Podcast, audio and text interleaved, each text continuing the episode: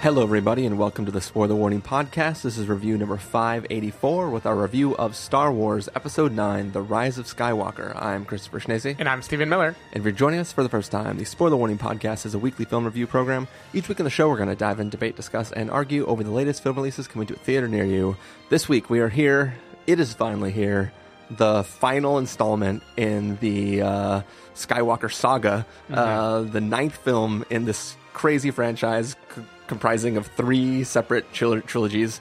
Um, and uh, yeah, we're here to talk about it. You have no doubt heard lots of chatter about this film on the interwaves um, because uh, lots of people are talking about it and lots of people have lots of things to say about it. Um, it seems like the last Star Wars film was very divisive. Uh, this one might be equally divisive. Uh, we will find out momentarily. This is Um, very plot device E. Nothing else. that is, that is true. Um, but yeah, so there um, there were a number of leaks uh, surrounding this this film. Um, Stephen Miller was brave enough to dive into those leaks before seeing the film. I said, "Hell no! I'm staying away from everything. I want to see this completely fresh." Do like when you sat down this morning, Stephen, to watch this film. What was your anticipation level, and had it changed having known all the leaks and everything? Yeah, so I think my anticipation level was not particularly high, but I think I we'll get into this a lot more obviously when we talk about the movie. I think I am glad for having experienced the leaks beforehand. I think knowing what would happen gave me more of a feeling of relief that like nothing could be my childhood could be made couldn't be made worse or better by this movie you know like like that that kind of let the weight of this movie go. And so then i could just be like hey it's 7.50 in the morning. I'm going to have a cup of coffee and watch a star wars movie. And it it, it felt lighter. Like I, I think i would have felt more heaviness to rush it immediately like to go see the 3 a.m friday night showing or something if not for the fact that i already knew what would happen. So for me it, it kind of helped but it did mean maybe if I knew no leaks going in, I would have had a ton of anticipation going into this movie, and maybe I would have been disappointed after. so I, I am. I'm not really answering your question, but I will answer a different question you didn't ask, which is that I am glad I read the leaks, and I would do it again in a heartbeat.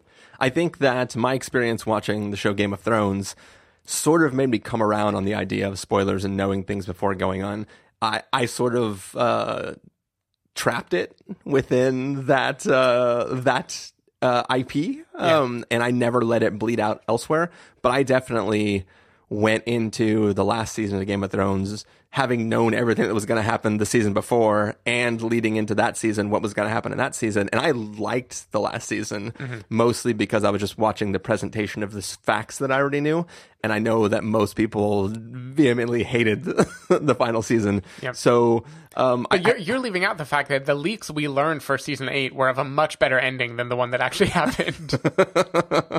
uh, were they though I think so. I, I, don't- I don't know if we're allowed to spoil Game of Thrones in here, but the Peter Dinklage's story was way more Oh, oh, interesting yeah, in that that. Or, er, but I'm talking about the leaks that were true because that Okay. was there were other leaks that were 100 percent true, and that was like one that was like a a crazy Yeah. like left field leak, which would have been awesome. But I mean, even the stuff that we did know Mm-hmm. leading into the actual episodes that were true. yeah. Yeah. So yeah, I almost forgot about the the Dinklage stuff. Yeah. so I I definitely didn't let that bleed into my my readiness for this film. I was very excited for it. Started to hear some bad things. I was like, "Don't do it! Don't do it! This don't let it be bad. I want to see this movie so bad, and I want it to be good so bad." Um, but I have since gone back and listened to the leaks. Um, and I have also had an interest. My, so my, my girlfriend doesn't care that much about um, spoilers, and sometimes will have me recount the entire plot of a film um, that she might be may or may not be seeing later. And uh, I, it was definitely an experience saying out loud what happens in this movie. I can only imagine. um, but yeah, so we are going to get into this. Um, this will be an episode that will have probably a fairly short, non-spoilery segment at the beginning. Most of our review will have to take place in spoilers. I'm sorry, that is the nature of the ninth film in a series. um, so we're going to take a listen to the trailer right now for The Rise of Skywalker and then come back and give you guys a, re- a review. It's an instinct.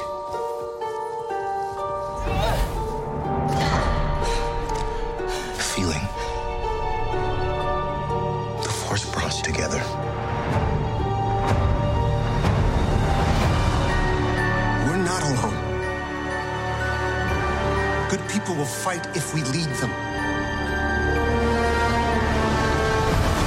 People keep telling me they know me. No one does.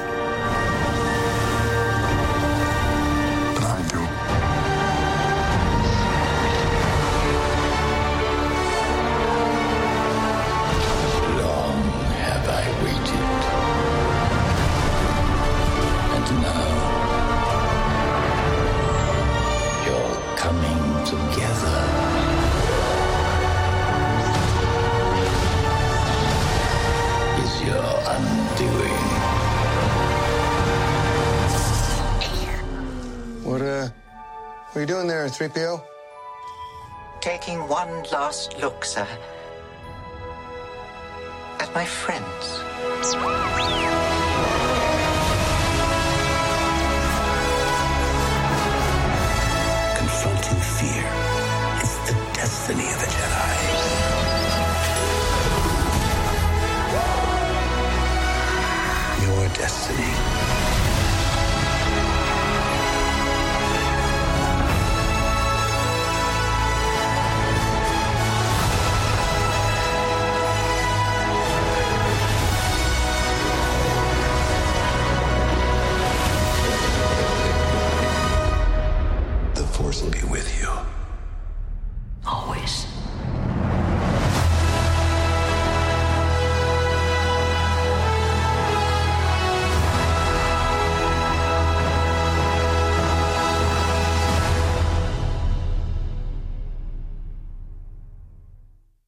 Right, so that was the trailer for Rise of Skywalker, as we've mentioned several times, the ninth film in the Skywalker saga. Essentially, uh, Kylo Ren hears about another powerful force that may exist somewhere in the galaxy, and he's going off to try to get rid of that so that he can be the strongest thing in the galaxy. Rey is trying to train so that she can get stronger, so that she can fight whatever challenges come before her, and uh, those two diverging uh, paths may align themselves at some point to take on a scary foe that they will have to try to um, thwart to save the galaxy from potential ruin from um, uh, an order that might come after the first. Yep. Unless you take the Bible seriously. so, Stephen Miller. So, as we said, we'll do non spoilers followed by spoilers. Yep.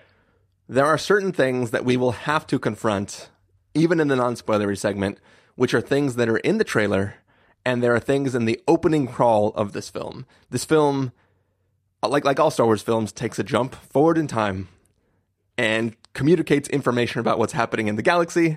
And this, of all the opening crawls, this is probably the dooziest as far Oh, as yeah. how much exposition is dropped during the opening, opening crawl. So I think that in the fairness of trying to talk about as much as we can in this film, we will consider this opening crawl non spoilers.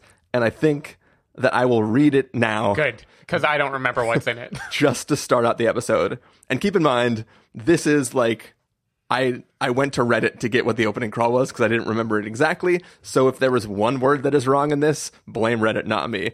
But here it is, episode nine, The Rise of Skywalker. The dead speak. The galaxy has heard a mysterious broadcast, a threat of revenge in the sinister voice of the late Emperor Palpatine. General Leia Organa dispatches secret agents to gather intelligence, while Rey, the last hope for the Jedi, trains to battle against the diabolical, diabolical First Order.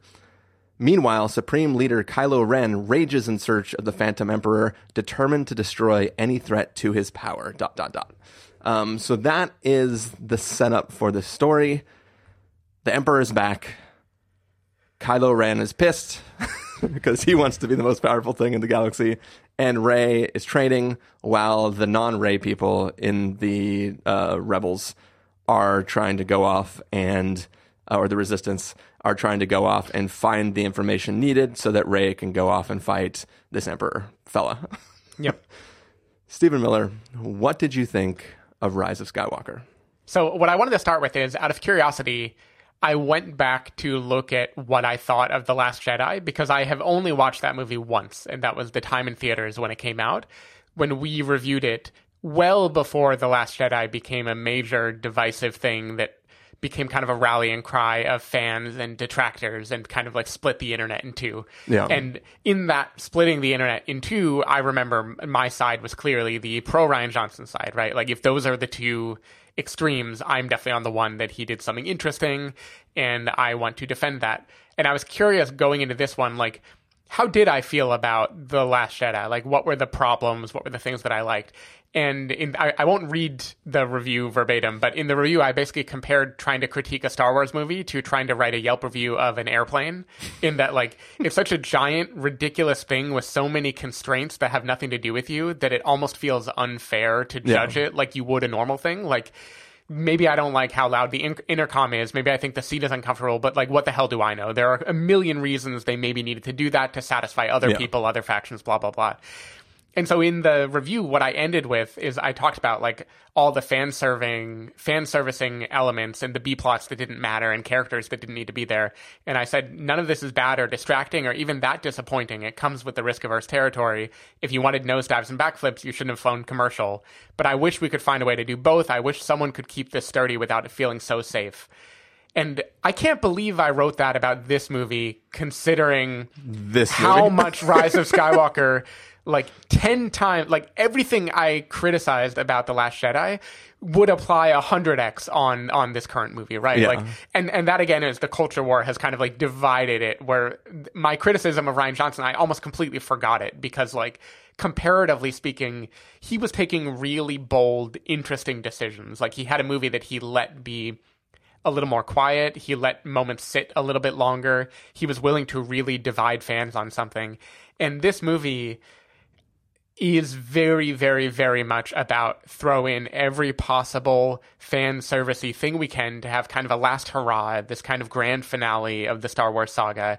Very much like Avengers Endgame, you know, of like try to throw in a little bit of everything, get everybody's heart tugged about memories of the past sequels and stuff like that. And it's just it, it was funny to me. It was funny to realize that even then I was feeling cynical about the franchise, knowing what I know now. But at the same time, I do not know how I feel about this movie because while I see the strings it is pulling, and on paper, there is a lot to be frustrated about in how much plot JJ tries to cram into this movie, in how much, if you think about it, he is completely undoing much of the second movie for no clear reason.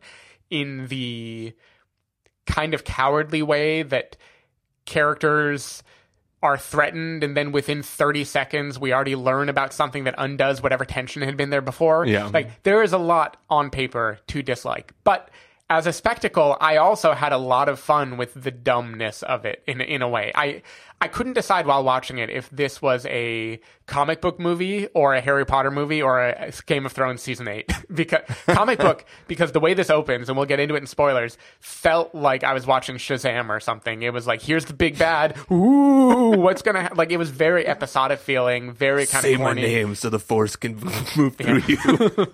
um, Harry Potter because it was the kind of thing where I felt like the weight of all past installments were filling so much time that anything new that happened barely mattered, if, if that makes sense. Like it becomes way more about the legacy than about whatever the character is doing in the moment. Yeah. Um, and Game of Thrones because death doesn't matter.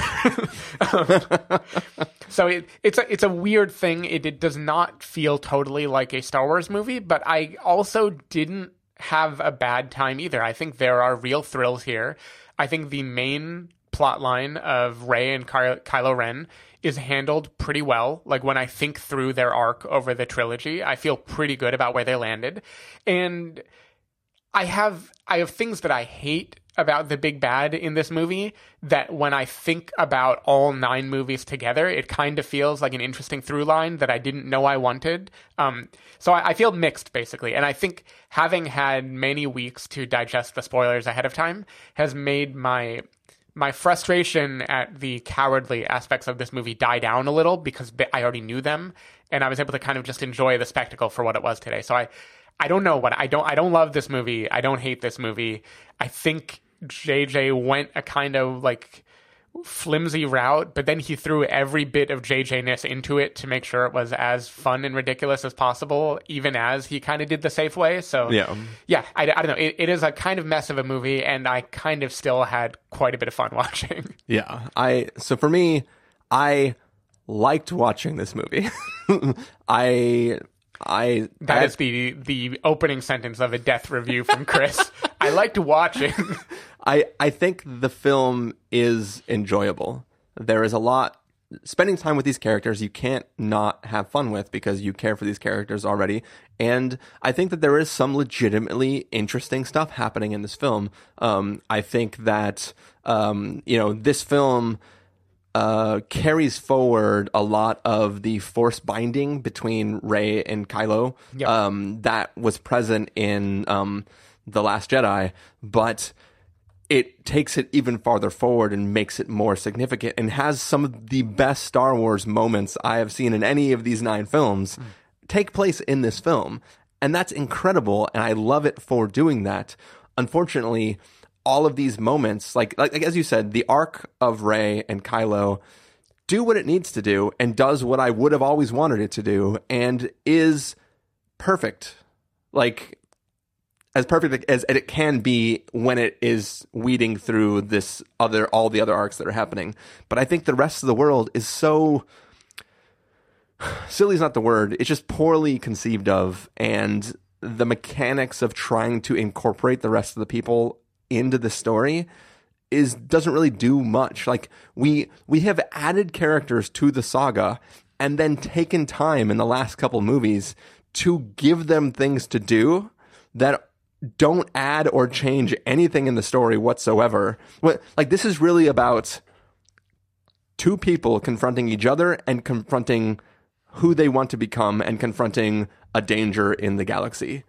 This entire film franchise could be just three characters and ignore everything else, or at least ignore everyone whose character is still alive at the beginning of this film, right? Um, because this story doesn't require anybody else. I mean, uh, The Force Awakens was the story about a young girl on a salvage planet who didn't have much of a life, who dreamt about going to the stars and competing in this big rebellion that was happening, and then finding herself thrust into a position where she is front and center in this galactic battle, this stars war, right? Yeah.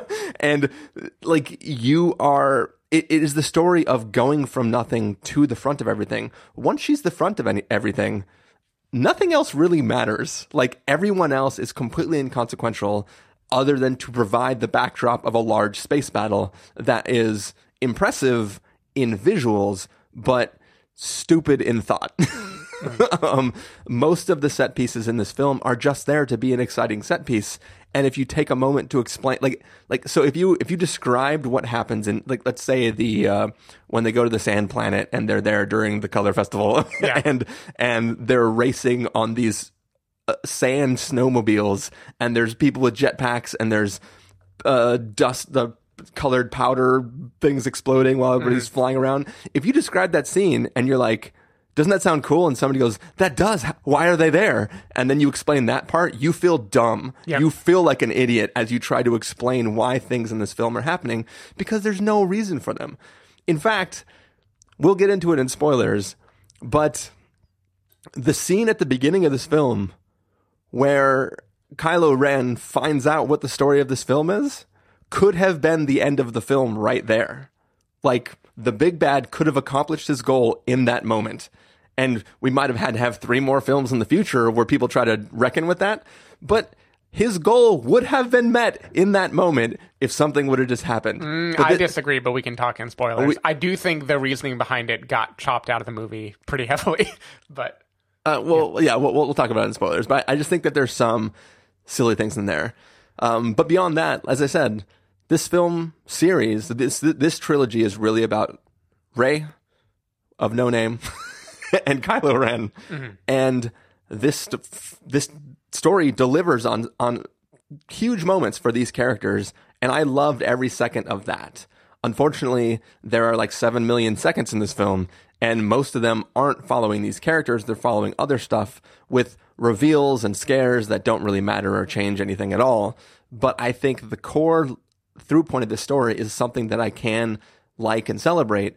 It just is in a film that is very muddy. And the last thing I'll say before we like sort of dive deeper into this conversation is that you know, you, you mentioned that this film feels a lot like it's trying to undo some of the things that Rian Johnson did in his previous film.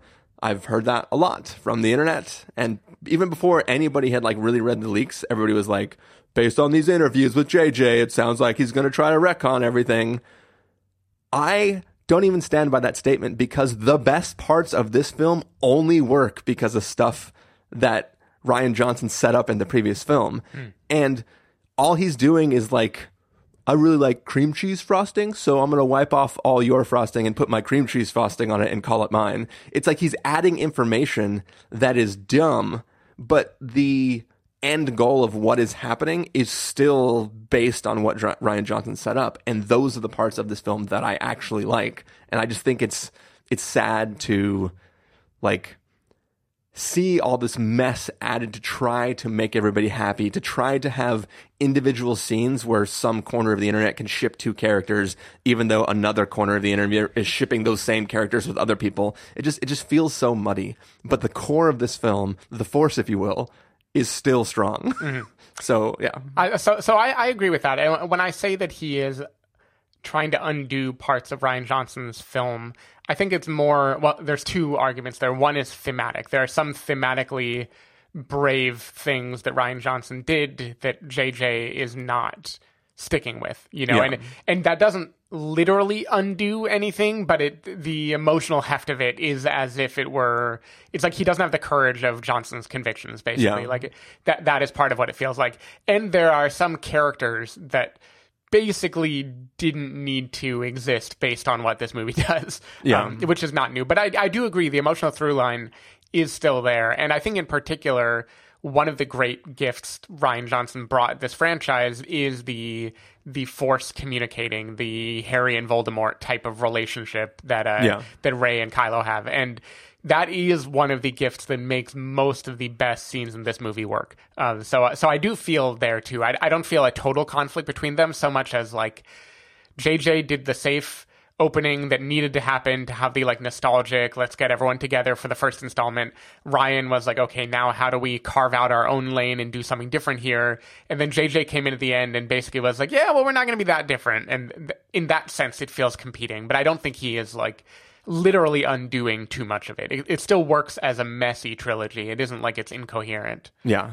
I, I think for me, one, one of the things that annoys me though is that I think the opening crawl for this story, this, so we're, we, we are told, we are told the dead speak, the galaxy has heard a mysterious broadcast. This film does not adhere to that sentence. That is the first sentence of the opening crawl. It says, the galaxy has heard a mysterious broadcast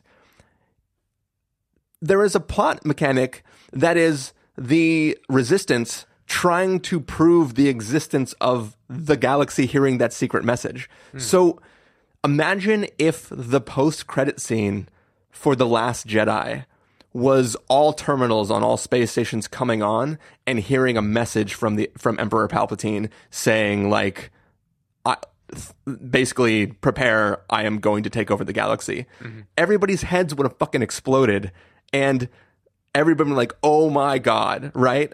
But leaving it until the trailer reveal for the rise of Skywalker and then telling us that story in an opening crawl is stupid. Mm-hmm. Like it, it's so ridiculous to skip over all this story where some people heard that the emperors are alive and we start this film with uh, Kylo Ren blowing through the galaxy trying to find this Emperor fella because he wants to make sure there's. It's basically Dragon Ball Z, right? Kylo Ren is now an evil version of Goku going through the galaxy trying to take on whoever the next big bad is so that he can like Kamehameha them off Yeah. the planet, right? Well, he's Like- Voldemort too. And this is Yeah. again, it's Harry Potter. yeah, yeah. It just I I I think it's crazy. Like, who cares who any character's identity is to the story? If the emperor is going to be a threat, he shouldn't announce it to a single character and then have other people hear rumors of it. Make it a thing where he's like, surprise entire universe, you guys are fucked. Mm. And then everybody would be scared. And it would make sense why Rey is like, shit, I really need to train to take on this big bad, not I need to train to take on Kylo Ren. Oh, also there's now an emperor mm. according to a person who sent a message. Like I just it just seems strange that there there there was a chance to set this up in a better way instead of making it like okay skip all that and just know the emperor's back and he's scary now and we'll we'll tell you in like 2 minutes of exposition why he should be scary. And then it and then you're just like I, I don't but now it's still a, a singular person trying to stop a singular entity. And I don't care that there's lots of ships involved. If it's really just one on one it just feels it feels unnecessary as opposed to a story that actually means something between characters trying to fight like a real force. I know it just seemed very strange to me. Yeah, it, it was weird, but at, at the same time, in the first maybe 15 or 20 minutes of this movie, w- I was impressed with how much fucking exposition they managed to squeeze in. Um, so like, like I hear you. It is weird. It, it's an example of them not giving moments room to breathe. Like a movie that was really trying to make you feel a thing and trying to pare down and keep it simple would have held out that moment and made us hear him announce his intent and we would get to live with that fear, right? And instead, it all is on fast forward because it's like, all right, we got planets to go to, we've got other things to do. Um, and that that is the kind of fast forward nature of this movie that is a little bit strange. Yeah. But it, I, I think maybe because so part of it is I was I was a fan of Star Wars when I was quite young. I don't remember the exact age that I watched it, but I was not cool at the time. So I didn't know that I was supposed to think Empire Strikes Back is the best movie. For me, Return of the Jedi was the best movie because it had better lightsaber fights and it had the Emperor with lightning shooting out of his fingers, right? And that was like, whoa, whoa, that is the big, bad, crazy thing. And so Yeah. a little part of me, even though I don't think this movie totally delivers on the Emperor, a little part of me having it open with like, he's already here, get used to it. I kind of had the the kid inside of me got excited for like, what is the inevitable showdown going to look like in the end? So I. I felt it in a kind of kid logic way, but I do think emotionally it was a stupid way to start. Yeah. Um, in spoilers, I will tell you my idea for Rise of Skywalker. I think I have a film that would be super awesome. Okay. Um, but I, it, it will include referencing the other story beats that we haven't exactly talked about from this film, and we'll see what you think of my Cool. Schnese of Skywalker. I, I mean, I don't want to cut this part too short, but do you want to just call this our spoiler-free section and go into spoilers? I'd like, like, I feel like there are things I want to rant and nitpick about. Yeah. I don't know how useful they are, even if I dance around them Well- without getting specific. let, let me say one more positive thing before we do that. Um, the you know everybody talks about Duel of the Fates or whatever the actual scene is called in the Phantom Menace being like one of the best lightsaber fights because you know you have the shield doors opening and shutting and whatever, and then you have dual lightsabers and all that's that all that's fine and dandy. Um, but it's not exactly the best choreography. It's just a lot of stuff we haven't seen yet, and the villain is very scary, and it's characters that are mentors of each other fighting a thing that is scary. Um, so yeah, that w- that's fine and dandy.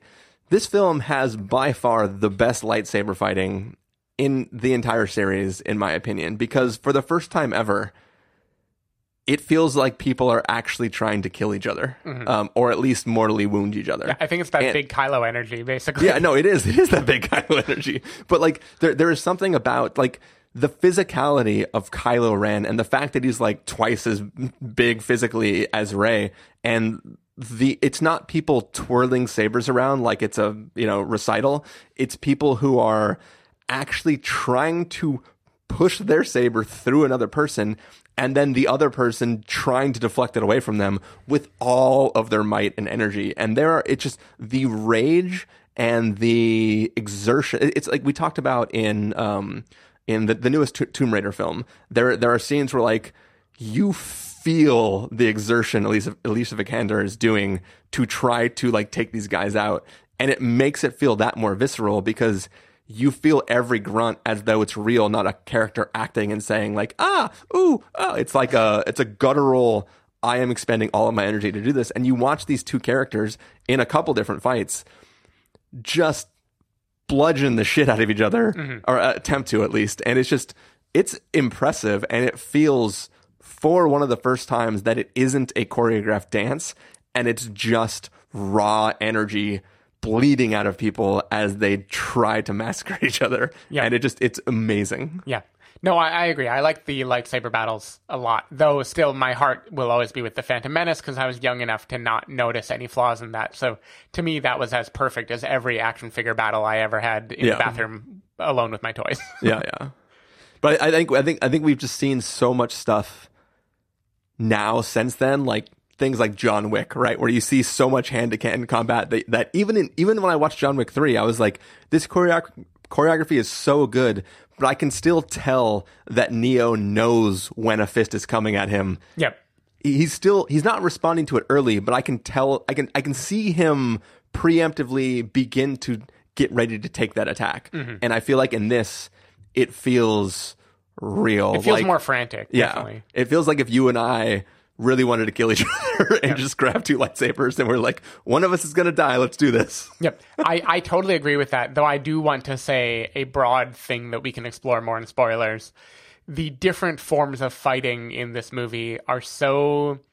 The gap in how powerful they are and the decision of when to use one versus another, I do not understand. Yeah. Maybe I don't have to, but I don't understand it.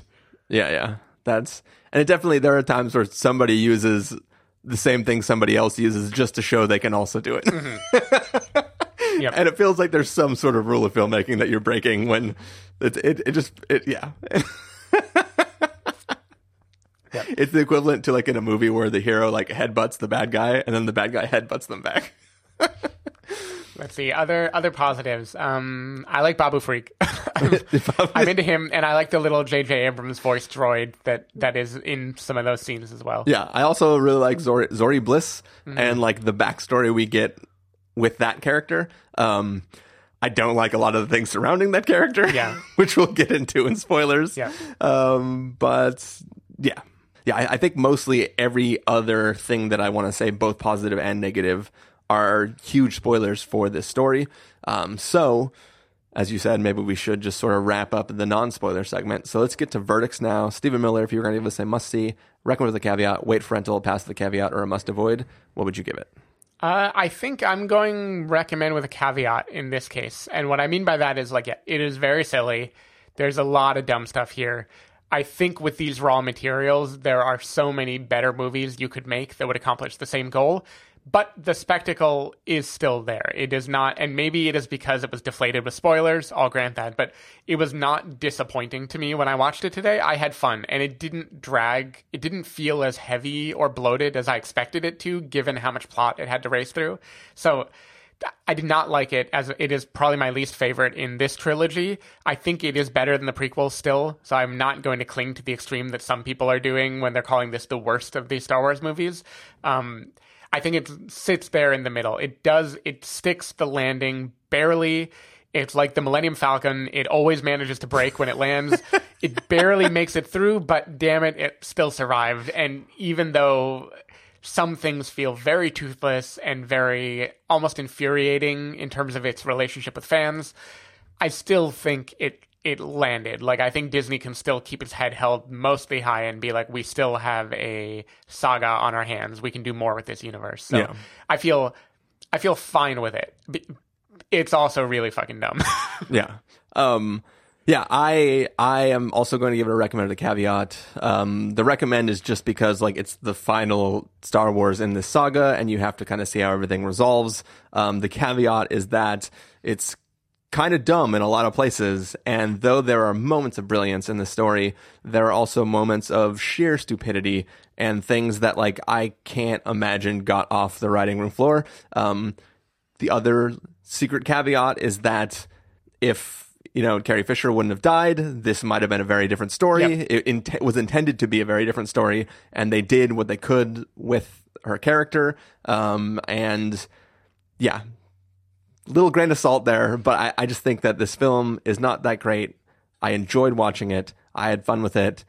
If you can watch this movie, like it, and explain beat for beat what happens in the story to another person and not You- feel like an you idiot, You should direct the next one. you should direct the next one. But yeah, I just it's it's a disappointing film, but it is not uh nerve wracking as you watch it. It's just the more you think about it, the worse it gets. So watch it, enjoy it, and then stop thinking about it. Mm-hmm. That's my recommendation. yep, definitely just stop thinking.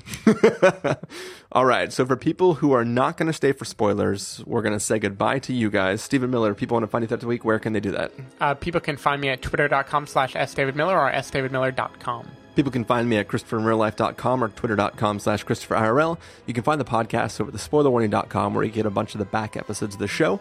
If you want to subscribe to the show, you can do so on Overcast, Stitcher, Apple Podcasts, or wherever podcasts are found. If you want to know when the episodes go live, you can follow us at twitter.com slash spoiler facebook.com slash the spoiler or instagram.com slash the spoiler. If you want to get a hold of us directly, you can send an email to fans at thespoilerwarning.com, or you can use the contact form on our site. Music for this episode will come from the soundtrack to Star Wars Episode 9 The Rise of Skywalker. So hopefully you are enjoying that right now. The last time, most likely, we're going to get to listen to Luke's theme, which is dare I say it, the best of all the Star Wars themes. Um, but uh, yeah, we are going to let the music fade up. That beautiful, beautiful music. All right, and when that music fades out, we will be back and we will be in full blown spoilers. So if you have not seen this film, what are you doing? I mean, I know there's probably no seats left, but still, go out and see it and then come back and listen to the spoilers.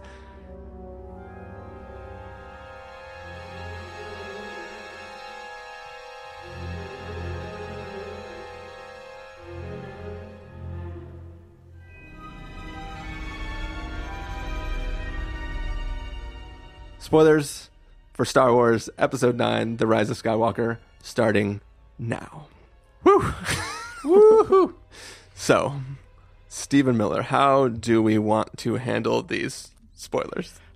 I don't really even know where to begin. Like, like I, I can start in random places, or if you want to have a kind of order of like plot first order. order. Yeah, I, I know you did that with Avengers Endgame to pretty good results. Um, So I didn't I didn't break the entire I I my good and bad are they're they're they are ordered in how things appear in the story, but they are like broken into two Yeah, not stacks. shuffled. I haven't shuffled them together in one thing. Um, so we can talk about first. First, let's talk about like the, the thing that we praised sort of the most was the the Kylo and the Rey storyline Yep. and sort of their their force binding and the fact that they are this dyad, which Yeah. is a, a I believe a word that we get for the first time in this story, um, which is basically that the force has created two people who are um, diametrically opposed within this force, and that the force has created the power in both of them. Um, in order to balance the force itself. So the entire series so far has been about Jedi and Sith either trying to balance the force or disbalance, unbalance the force, right? So it's the Sith are trying to um, either kill strong Jedi or just kill the Jedi in general and make it so that the Sith are the only ones that are force users in the universe and they sort of rule the whole world or universe. And the Jedi have been trying to stop the bad people from rising up and sort of make sure that there are force users on all sides that are commuting one with nature. And this this tells us basically factually for the first time that the force can do this on its own mm-hmm. and it doesn't require the work of like so basically anything any character has done throughout this entire series has been for naught. It's Calvinism, baby. because basically the world will fix itself on its own because that is the way the universe is. So the force has the power to balance itself whether people realize that or not. Um, so sorry all you jedi from all the old films you were wrong. Yeah. But at the same time, and this is already where it gets a little convoluted, and I think my understanding of the the leaks and maybe what was meant to be in versus what got cut out goes away because in the movie, I don't know if uh, sorry, we're already spoiling everything now, or are we like going to hold out? Are we going to delay the reveals of so, certain so, things? so you can like we we are in full blown spoilers, so it's Yep. Mm-hmm. okay to spoil at a turn. Um, if as like I- I- Rey is who I want to talk about, and how Rey became Rey. yeah, yeah. So so we, we we can talk about that in conjunction with this point that we're talking Okay. about now because they are they are related. So it's okay to spoil that early. I Okay, guess. yeah. So so in the movie, we learn that Rey is the granddaughter of Emperor Palpatine, and that's about as much as we learn about her and why she has powers. Yeah.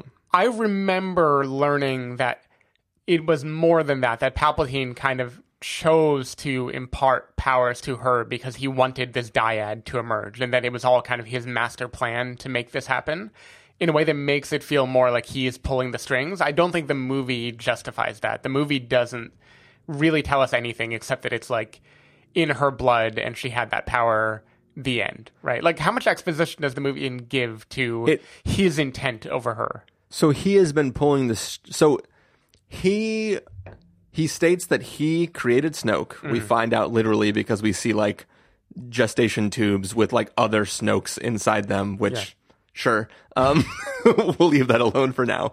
But we know that he created Snoke with the purpose of turning uh, Kylo Ren from good to bad. Mm-hmm. So it was meant to tempt him away from being the light side because he was being tutelized by uh, by Luke Skywalker. Yeah. Um, and from his depths in Exegol, um, in the unseen regions or whatever they're called, um, where thousands of people just sit in the dark and go Yeah. occasionally. so uh, we'll, we'll talk about that later because that Must visual, be a really gratifying life being a Sith.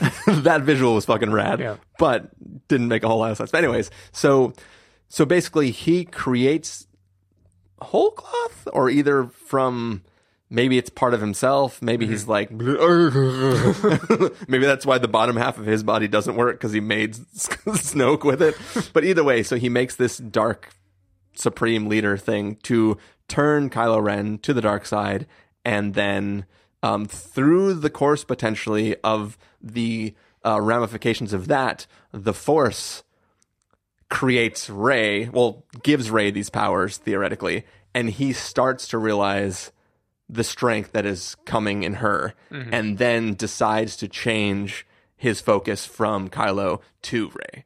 At least that's sort of the way I interpret this sort of experience. But Rey's parents basically died to not have to give her up to him, so he already had some intent for her before. I guess I don't know how much older Ben is than Rey.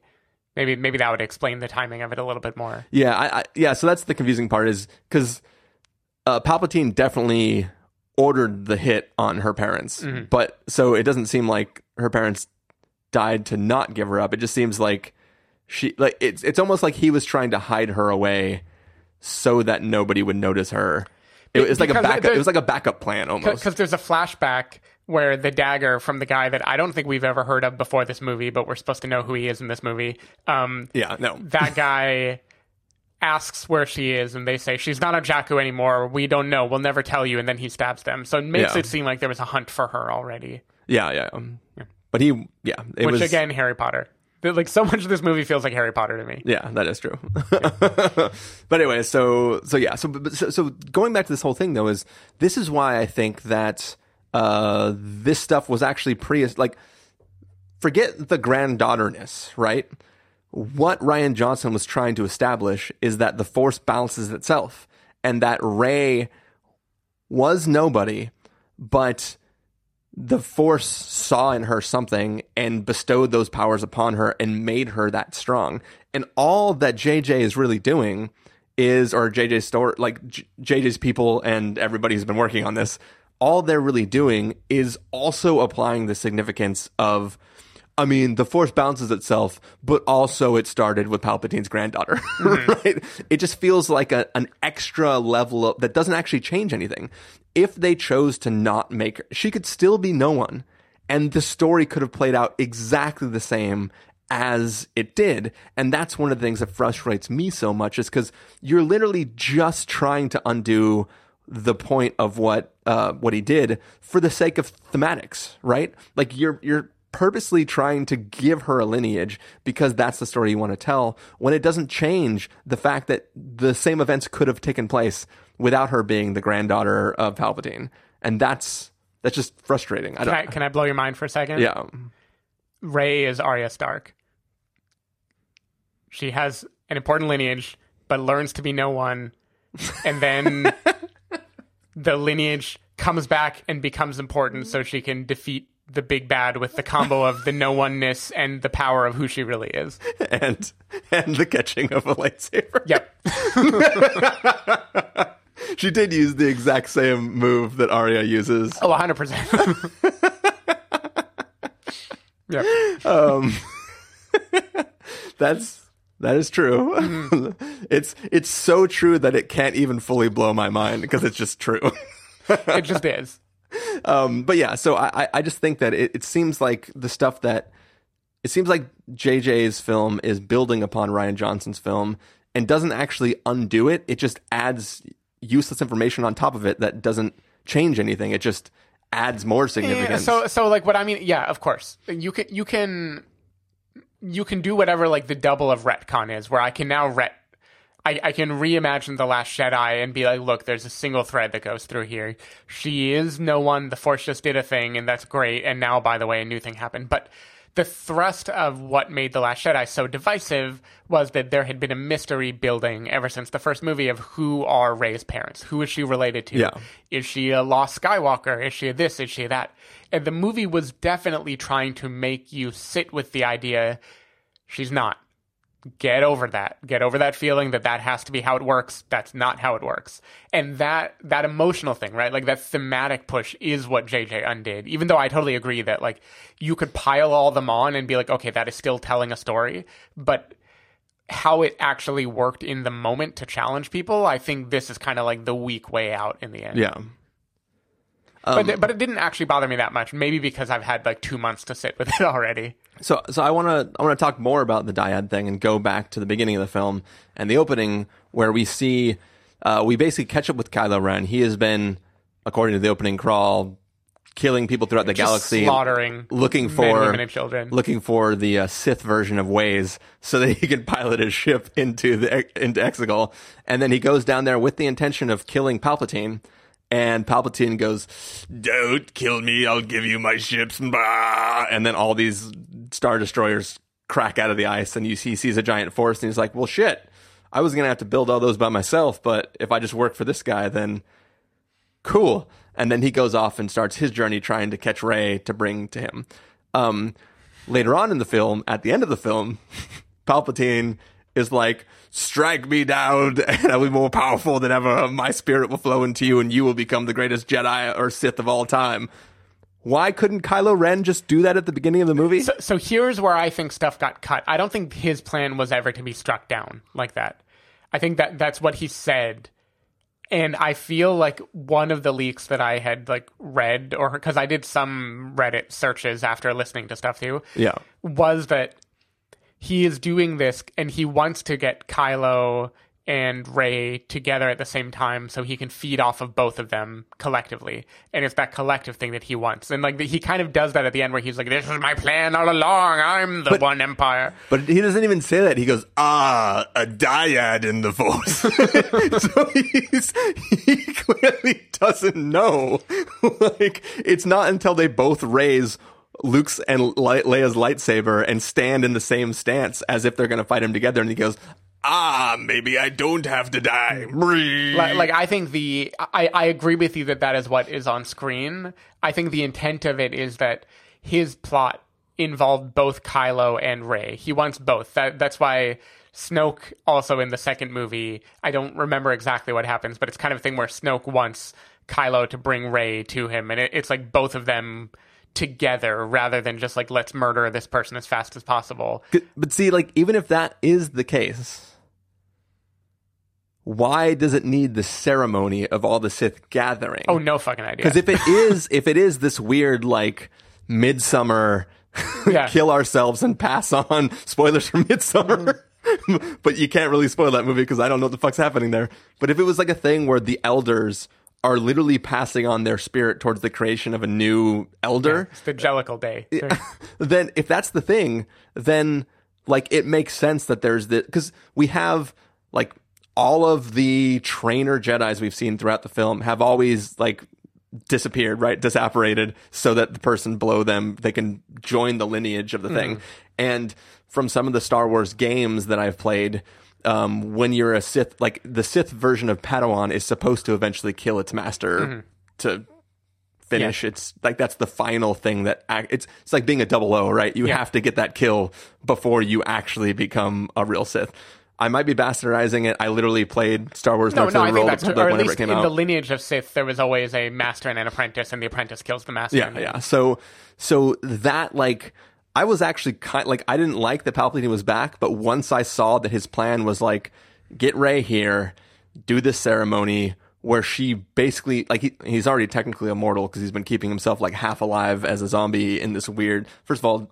That machine was fucking rad. Mm-hmm. Like the weird like arm thing that just holds him up with his lifeless body. I was actually like, all right, that's freaky as shit, and I'm kind of down with whatever this visual thing is. Didn't like the idea, but I like the visual of it. Anyways, this idea of like you doing the act to take my life, like the Jedi when they they sort of become they truly become one with the Force when they die, and they sort of just evaporate and become part of the Force. New people can then, you know, thousands of generations live on in you. That whole thing, you can commune with the Force. It's sort of like in in the Last Airbender, where like Aang can go into this like meditative state and actually commune with the previous avatars throughout this line of history to get wisdom and stuff like that. That's sort of like a Jedi to- type of thing that's happening.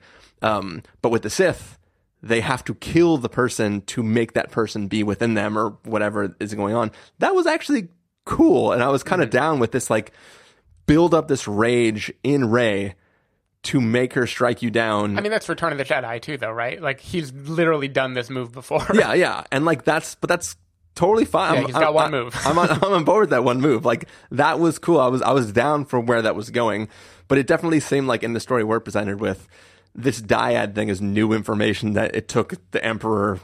50 years to figure out Mm. whatever right so I, I don't know I, I yeah it just seems very strange to me Yeah, I, I feel like definitely in the leaks before, like the idea was that all of this saga has been a grand thing of him trying to get this dyad, like trying to get it, because that would be the total power boost that would really bring him back to full lightning capabilities. Yeah. like the full insane lightning capabilities that we've never seen before. Which also, like, I'm theoretically fine with the idea of he's so powerful he can shoot lightning into into space and then hit all the ships.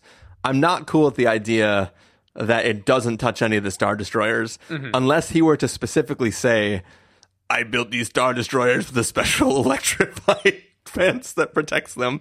Because No, he's just so mm-hmm. force powerful. He knows how to target all of them. because because because and that's the thing too is he's not individually hitting each ship he's firing to one central location which is radiating it out like those little bulbs that you hit your hand on and mm-hmm. then it like goes into your hands it, it, it just it just seems strange that he can just hit the the the rebel crafts and Yeah. not not the death star or the the star destroyers Yeah, I agree. I, I so I think th- this is a place where me having believed I knew what was going to happen helped it because I think I filled in story that the movie does not give. Basically, Yeah. Like the movie reveal is like. I'm your grandfather. Kill me. Ha! I wanted you to not kill me. it's just like, okay, what are we doing? Um, but the the general sketch of like he has been manipulating both of them this whole time and like that that is his plan is to somehow like drive them together to his lair and maybe they have to be sufficiently powerful and filled with sufficient anger or whatever for him to feed off of it you want to hear the stupid explanation? Sure. This is my stupid explanation for this scene is he always could have just absorbed all of their life force and became young enough to walk again, right? But he didn't want to kill Rey. He wants her to eventually join him. Mm-hmm. But when there was two, he could just take half of each of their life force. So, so he's really being generous it was mostly like, I don't want to kill Rey. Ooh, I can half kill her. Mwah. Complete. I, I i do love that he like throws ben Just- down just like i'm gonna do what your grandfather did to me How do you like it? that when when he climbed out in the end, my audience literally just started laughing. oh, really? yeah. I mean, I I definitely knew it had to mirror the earlier stuff, um, but it. I think people cheered in in my audience. I also had one asshole in the back who I'm pretty sure saw the movie the night before, and like that crowd was really into it. It was kind of like remember remember at TIFF when there was that yar thing that kept Yeah. happening, and you were like, "I'm to do it this time." It felt like that guy. If if he went back the next night and no one else did it except for him. Mm-hmm. like the scene where Ghost Luke catches the lightsaber as she tries to throw it into the, the craft, he just went, whoa! Like super loud in the back of the theater, and everybody else is like, bro, Mm-hmm. calm the fuck down. Yep. All right, so let, let's talk about the the since you brought up Ben falling down the pit. Let's talk about the Ben transition Mm-hmm. Yeah. from Kylo to Ben. Um, no, Kylo Ren is dead. Ben is very much alive. Mm. Let's talk about that whole turn. That Yeah. whole the, the the first of all, I mean the and everything from Leia force projecting herself into Kylo's mind and then using basically exerting the rest of her life force and ultimately dying. Um, the moment of hesitation for Ben getting killed, Rey bringing him back. Did that work for? I mean, I know you knew that chain of events from the spoilers in the moment of the film. Did it still work for you It, equally it, well? it did. I, I think that was one of the most successful parts of the movie for me because, again, you had, for one, the presence of Leia in the rest of the movie felt awkward to me. Like, I get it. I get why they did it. This was supposed to be Carrie Fisher's movie. It makes sense. You know, JJ can't control the fact that Carrie Fisher is no longer with us, but it felt like they were kind of doing a weekend at Bernie's type thing where they were like, we're going to make her be interacting with everybody, but she's only got like canned lines that we had from previous movies. Yeah. And, and it felt like, oh, why are you doing it this way? So compared to that, her just having this moment of force pushing where it's a silent, it's a wordless thing that still means a lot and then leads to her, you know, her actual death in the movie. Yeah. I thought that was like a beautiful way to handle that scene and it worked really well. And the one two punch of that with Harrison Ford's presence right after that as the memory of his father Yeah. turning him and at that moment he has been touched by Rey's kindness, right? So you kind of had like that triple whammy of like like my mom reached out to me, Rey healed me when she didn't have to, and now I'm relitigating the event, the conversation I had with my father in the first movie of this trilogy. Yeah. But now I know what I have to do instead of killing you, it's that I have to turn to the light totally well done. I think that was all great. That is like the core of the really good movie that was here. Did it all have to happen in the span of like two minutes on that bridge? I don't know. I think a better movie would have given me more time to have Kylo be hateful first and more of this middle period where he's still trying to figure out the transition rather than speeding it up to I'm going to kill her, I'm going to kill her, drop my lightsaber, she heals me, which at the moment bad idea. This dude is killing all sorts of people, you know, why Yeah. don't heal him until there's an inkling that he might be savable, you know. Um but all that aside, like I, I like what this movie did with that, even if it feels a little too rushed. Yeah, so so I I really really liked it in in the moment and still continuing on forward. I mean, I I think that I might be doing some extra heavy force lifting that the film isn't expressly stating. Um, but for me, I really like this journey between these two people because Kylo Ren has always been, as for as long as we have watched him in the series, he has been kill anything that is powerful because I want to be the most powerful. I mean, if you even look at his Knights of Ren, this is his guard. Yeah. None of them are force users, right? They're just really good soldiers. Mm-hmm. He is still choosing as his elite squad of people. I they're supposed to have come from the Jedi I think temple, so. right? We talked about this. Yeah, Yeah. I'm not positive, but I think they did. So like it seems like because he he destroyed most of the people and then he took some of those.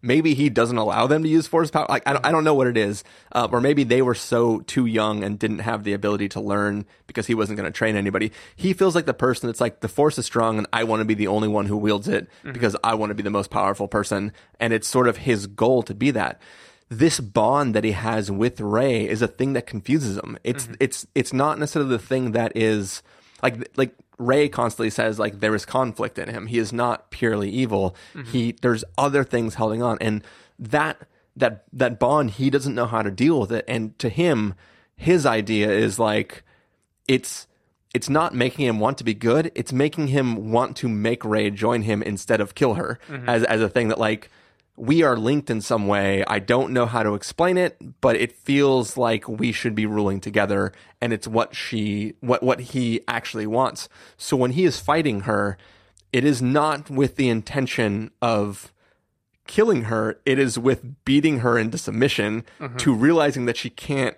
like he wants to get to the state where he can say I am stronger, but together we can be stronger.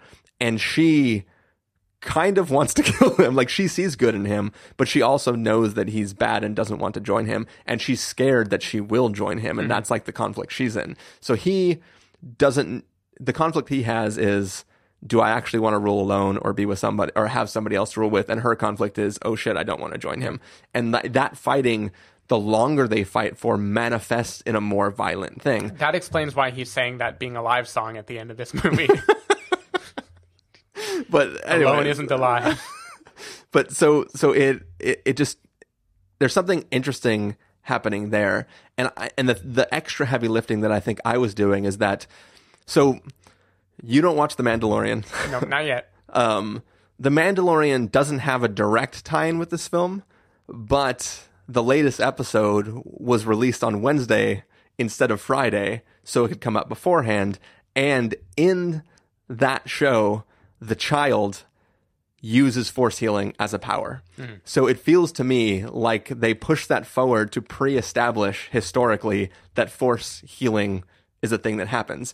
The child, or Baby Yoda, as people call him on the internet, um, as we know know, so, so he can't talk or anything. So there's no explanation of how he's doing the force healing. Mm-hmm. When Rey in the cave, when they're looking for the guy, heals the worm, she specifically says, "I transferred some of my life force Yep. into this creature." So she explains this healing method as literally moving my energy into that person. Yeah, that, that was a good little nugget of like, let me give this exposition that you're going to need to know later when it would Yeah. be too awkward for us to tell you. Yeah, so it's like it feels like The Mandalorian was released early so that we can accept force healing as a thing in general so that when we first see it we don't go like what? Since when can people force heal? Everybody's like baby yoda can force heal. Must be great. I don't know why my voice is almost half a yoda impression and half like a nerd person but uh um anyways.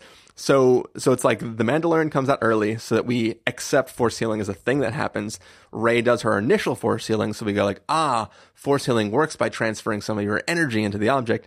And then when she heals Kylo Ren, it is there is more significant. It's I I don't think it is just solely the uh the mercy that she shows him that makes him like even more confused it's he is feeling her life force within her which is also why i think later when he heals her he's literally just transferring it back to her Right. and that's why he dies because he takes the only thing that kept him alive which was the energy she transferred to him and gives it back to her and then re-dies himself which is why like that whole chain felt like very very cohesive Yeah. and it felt like a perfect journey for all those characters because it was like it was the feeling of it, he he always had the potential to be light because he was originally being trained to light, but this hatred blocked him. Once all the hatred was lifted, and he had that moment of weakness caused by Leia appearing to him, and then that moment of feeling the energy of the light inside him, I think that is the thing that like made him realize that that's what he could have. Yeah. and like that, I, I just think that is a very beautiful sort of experience for those two characters to go on. Once again, has nothing to do with what's going on in the galaxy as a whole, mm-hmm. but for them, this journey I think was really, really cohesive and strong. I, I agree, and I was trying to think of what how this differs from my criticism of the Last Jedi, where also I think the Rey Kylo storyline is the one that matters, and the rest doesn't really work. Um, but the difference is. In The Last Jedi, I feel like even while the other storylines didn't totally work, they didn't feel meaningless either. Like there were at least character arcs they were individually going on that Yeah. even when the plot was kind of dumb and it was like a little bit too, you know, especially what was that called, Canto Bight, where they Yeah, go to. yeah, That was that like planet. yeah, the canonical example to me of like a place that just like you could take that all out and nothing would have changed in the movie. But at least like then their characters are learning a thing about themselves, like they're changing. So, In so in the, this, oh, the code breaker they were trying to get Benicio del Toro or whoever it was, Mm-hmm. uh, that was just to break the tracking that they had that let them track through subspace jumps. Is that I don't the even idea? remember. I don't. Yeah, I don't, I don't Yeah. remember it either. I'm, I'm not even sure. Um, but if I compare that to this movie, it is very similar where the the Rey Kylo plot is the one that matters, but the other ones don't even mean anything to the characters that are there. Yeah. And that's what feels weird. It, it feel th- this movie feels like in like season three of Arrested Development when they're making the joke about running out of budget and they're like, "What are you talking about?" And they open the kitchen like cupboard cabinet and there's just one granola bar there that he reaches and grabs. It feels like the whole rest of the universe is one big Truman show to prop up this one thing that's happening for them, Yeah.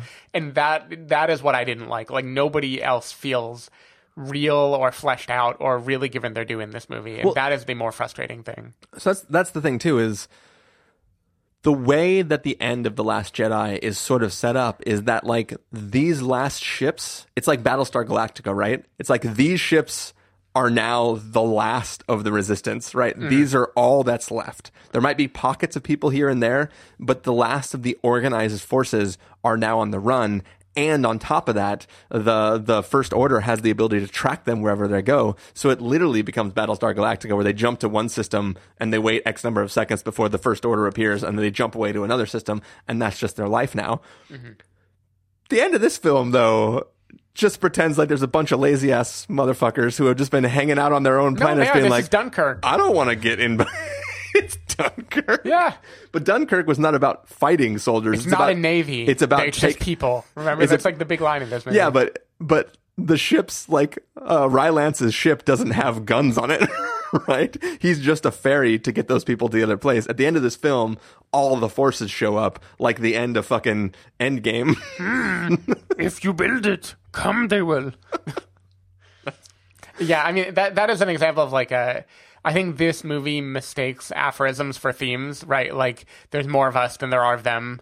Um, that is a thing that is repeated in this movie, and it's given the visual at the end with all the people coming to the rescue. Yeah. But I don't really feel like it's propped up by the reality of the situation in any Yeah. way. Um, yeah, but but still, that part didn't bother me too much. I think I was trying to think also because you were talking about again in criticizing this movie about how there's this one plot and you could take out everyone, but I assume you mean Emperor Palpatine, Rey, and Kylo, and everyone else could go. Is is Palpatine your third? You said three yeah, people. yeah, yeah, yeah. Palpatine was the Yeah. third. And I, I agree with that. I, I was trying to figure out why I don't say the same thing about Lord of the Rings, where in the pivotal moment, it's basically Frodo, Samwise, and uh, Gollum. Gollum. Yeah. And there's a whole mega CGI war going on elsewhere that arguably doesn't matter in light of this. It does because they're but they're all just trying to throw everything just to like do their little bit to help in the face of this grand thing. I, they're all basically like Hawkeye and Black Widow while like the Avengers are doing the real fighting and it's like we're still helping. Um and I think the difference again comes down to the character growth where in Lord of the Rings it means a lot to those people. Like in their head, this is the last stand and there's a fighting chance and this is what we're doing. Yeah. This movie does not give anyone nearly enough time to build to that kind of grandeur in what they're doing. It's just Yeah. like and fight and and then that's all it gives Well, you. so, so yeah, so so they they do the cop out method, which is oh by the way, I know we already showed you uh, a thousand star destroyers, but you should also know that each of those star destroyers is a Death Star. Uh-huh. So they show you that like each one literally can blow up a world, and who knows if it's supposed to be like each ship has one shot and that's it? Because Poe has that line where he's like, "Remember, everyone we seek is a world saved." Question Can they move? And if so, why don't they just fly away a little when horses are running on them? Well, that was the whole thing. Is be, without the transmission, apparently, apparently they can't fly when it's foggy. Oh. so, so even though I mean, I I don't know a lot about physics, but I do know that if you're on the surface of the planet, if you go straight up, eventually you won't be on the surface of the planet. Yep. So if the problem is we don't know how to pilot into the stratosphere, try just going up. Mm. maybe, maybe they can only fly forward, but even forward, I mean, I know some people don't believe it, but most planets are round. well, in particular, too, they're they go don't they do the horse riding to break the transmission yeah, yeah. so like why doesn't that ship when people have boarded it just, Just go like bank sideways. Yeah, yeah, or just- yeah, just light jump. exactly Well, cause it, yeah, because that was the command ship, right? Uh-huh. So they were, well, so first they were flying down to the surface and they were like it was like that scene in antitrust when they're trying to hack the satellites. And then uh, what's his name is like wait they're trying to hack our satellites. Let's start turning them off. It was basically like that. They were like um sir there's some people coming in from the outer space. Uh I wonder if they're trying to get that trans turned down the transmitter and then they switched it to the ship and that mm. was when they decided to land on the ship I see. because originally they were just gonna. I still don't know why they were just gonna bomb it from the air. If they can bomb the guns from the air, why can't they bomb the satellite from the air? But mm. whatever. Can we talk about? I, I mentioned before the. I, I like the force power in this movie, but it does bring other scenes into question. For instance, that whole like weird sandmobile racing thing that happens early in this movie. All of our heroes are escaping from four stormtroopers. Four. Yeah. Four stormtroopers are chasing them, and they're doing this epic flight trying to go around, try to get explosions. They're almost caught a few times. Moments later, Rey just pulls a whole ship with her hand out of the sky. Yeah. Why ain't she doing that with the stormtroopers? Why doesn't she just like throw them? It So part of the thing is that Rey doesn't have full control over her powers, and most of it I think is in the moment. Hmm. A it is it is like her reaching into something inside of her and wielding a power she doesn't quite understand. So I don't think like when she's just running and she's not like technically like that was like no how do I stop the ship and then her trying to grab it. It's hmm. not it's it's not a total thing that she's like, oh, I'm just gonna pull down mountains all the time and stuff. so her love of Chewie is more instinctive than her desire to not die. yeah, Yeah. that's my explanation. Cool. Um, one more thing, you just reminded me, kind of in a reverse way, of something I was going to say earlier when we were talking about the Leia arc in this film.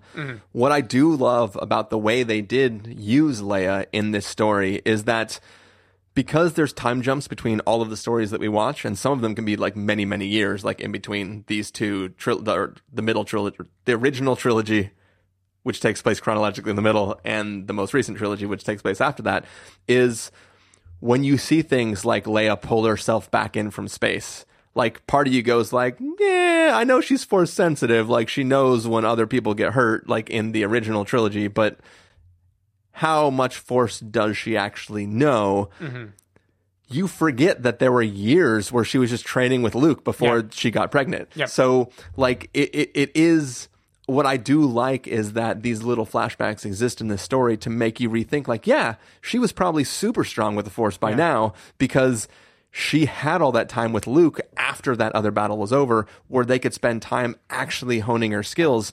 And the only thing that made her become uh, a general instead of just being uh, an actual fighter is that she had a child and wanted to protect that and then stay back while she was trying to raise the kid. Like Yeah. it, it, it adds extra context for why she could be training uh, Rey at the beginning of the story, and that's stuff that we desperately missed if you aren't somebody who reads all the legacy stuff and or the legends comics and all the other books and crap like that. Like that's information that we don't really think about as just film watchers because that was never presented to us. And going back and seeing like that flashback where like Luke and Leia are like brawling in the suits, like that was fucking badass. Like you, you get like four seconds of it, Yeah. but man, it's like man, I would have loved to see scenes of them training like when they were younger. And, and I also think that was a really good example of.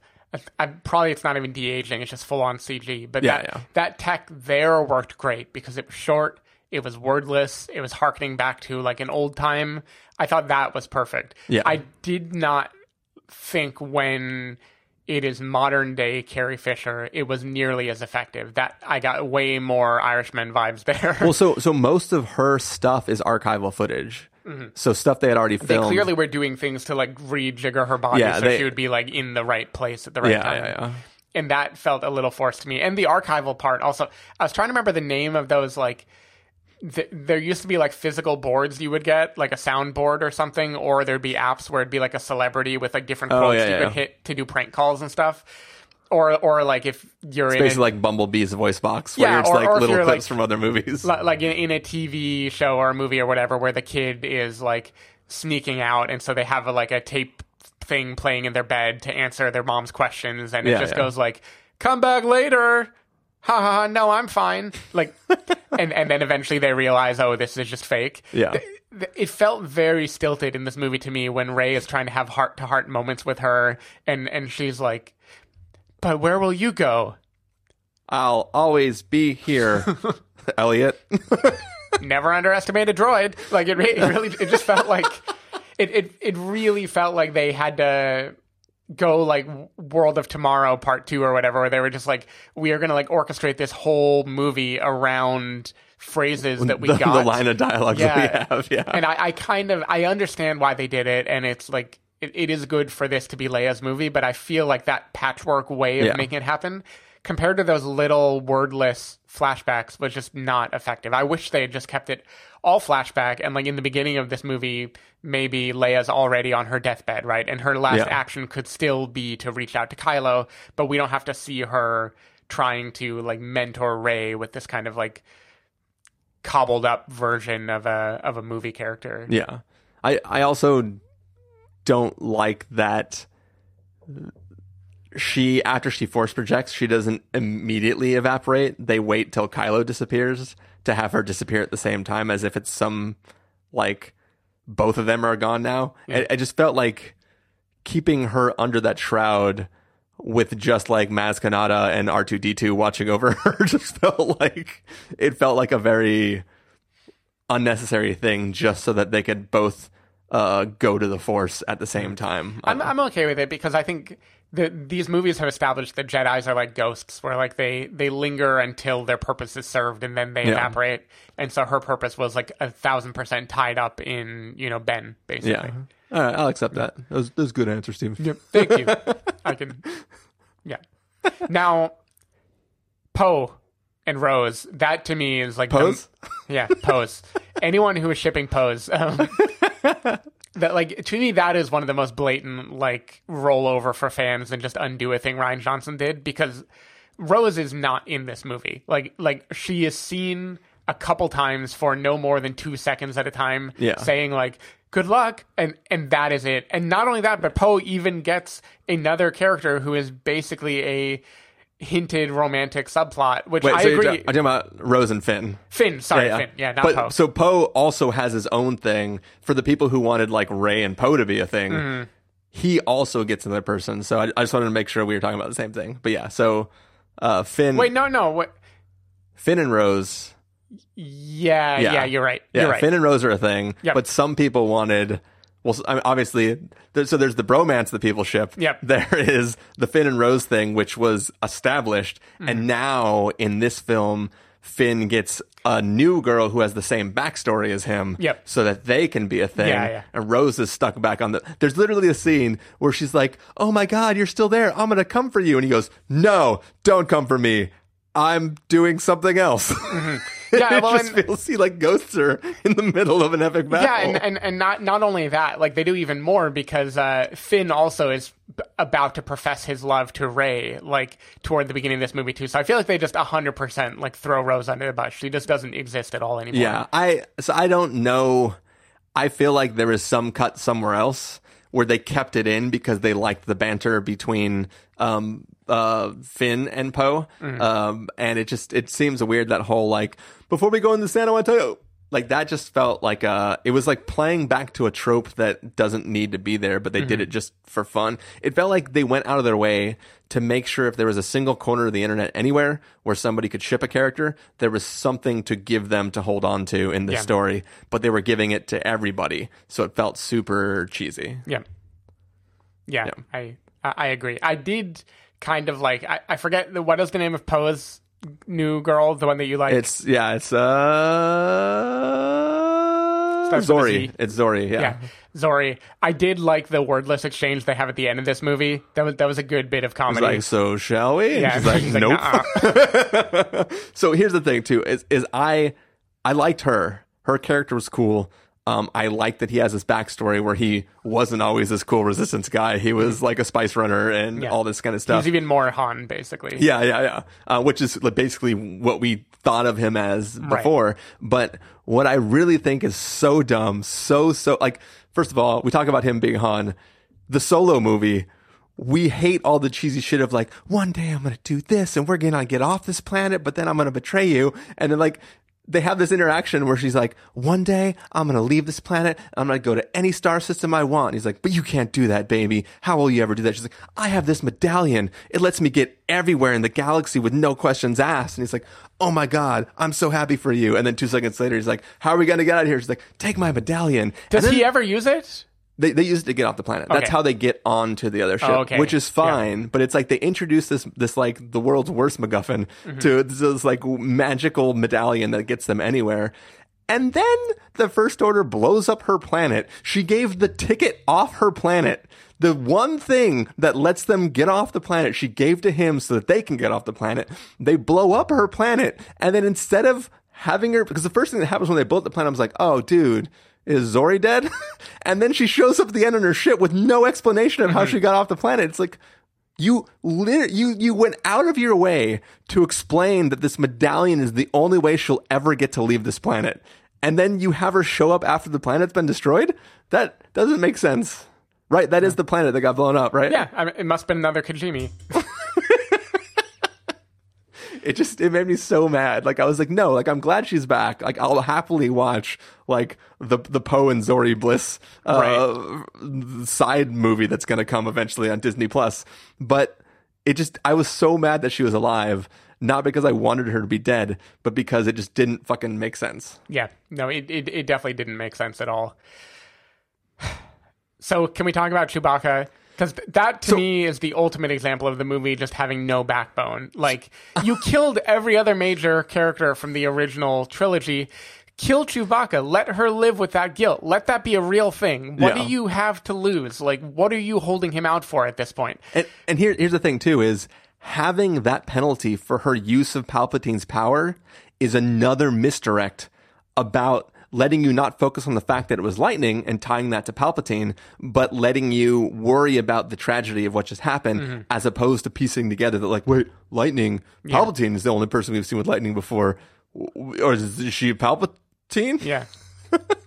yeah, it, it just feels like it, it weakens everything, and I don't know why. Because Yeah. this this franchise is not afraid to kill major players. Now, granted, they only do one per movie, but still, Yeah. like for the most part, they're okay with it. Why not? Like the fact again, it. I, I swear to God, the time between her thinking she killed him and the audience knowing he's alive is like 15 seconds. Like Yeah. the movie does not wait at all to reveal that. It's like, don't worry, don't worry, don't cry, kids. Chewie's still alive. And, and the worst part too is she doesn't go like, "Oh my god, Chewie's alive. I can sense him on that ship." She goes, "Chewie's on that ship." like it's like as if at that point in time they knew he was still alive. Hmm. It was like a weird editing mistake. But really, this, this film does this multiple times. As I mentioned, it's with Corey uh, or Zorii. Um, we I at least thought she was dead, and then suddenly she's back. Um, the Chewbacca one, but the one even more than Chewbacca, the one that made me the most mad was fucking C3PO. This mother, this stupid piece of shit plot is the dumbest thing. So first, he goes, Oh, Sith, I can read Sith. Ha ha ha ha. I know exactly where the thing is that you're looking for, but my programming says I can't tell you. I will do not tell you then. And then everybody's like, You stupid bastard. And they have to kill him.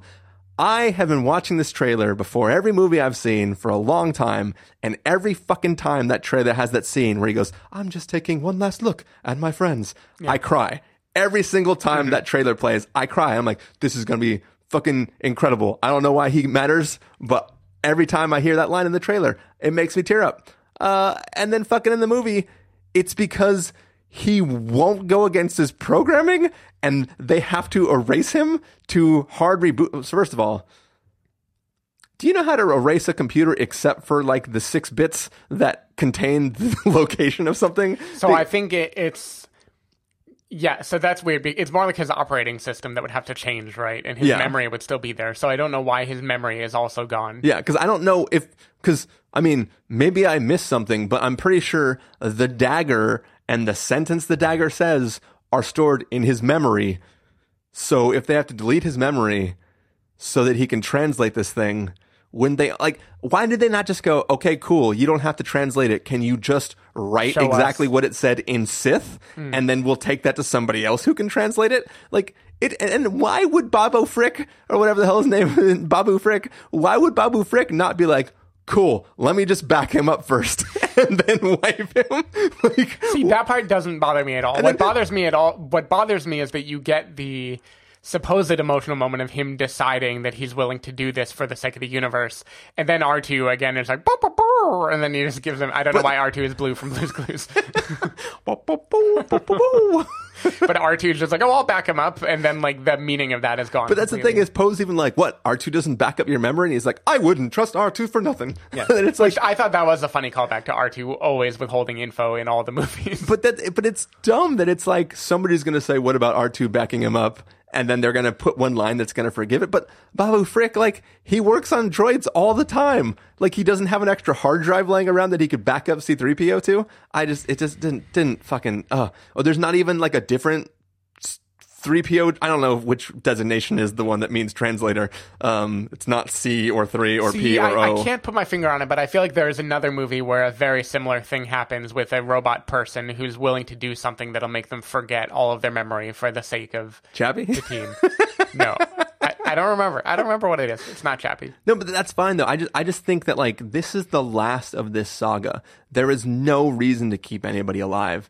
You can't upset people more than you did with this film.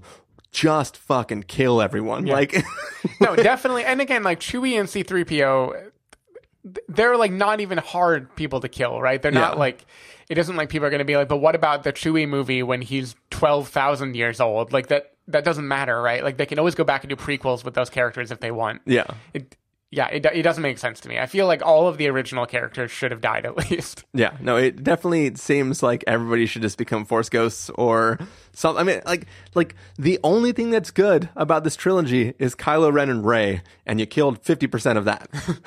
Why can't you let C-3PO die? Like half this movie is spent with people joking about how they fucking hate him, mm-hmm. and then they bring him back at the end, and it's like, thank God you're back. What, what's weird too to me is he tells them very directly, the only way you could make me read this is by a very dangerous procedure, which will make me lose all my memory and reset. And there, there's the joke where they're all like, okay, let's do that. Like they don't care. Finn goes, yeah, Yeah. let's do that one. Yeah, and then they get to Babu Frik, and then he tells them, and they're like, "Wait, so he's gonna lose his memory?" See, buddy, what do you want to do? Like, it, it's like they forgot they already told us. This. yeah, yeah. Uh, I don't know. That that that one made me like at least with the the Chewbacca one is established that there was multiple uh, ships that he could have been on either one, and they make the assumption that he's dead. Um, well, also no one like runs over to the wreckage, and sh- I mean, I guess Kylo Ren was right there, and she would have to fight him again. Um, but yeah, it just it. I could I could sort of forgive the Chewie thing at first, but once it started happening repeatedly throughout the story of things or people theoretically being dead and then coming back, it just started to make me mad.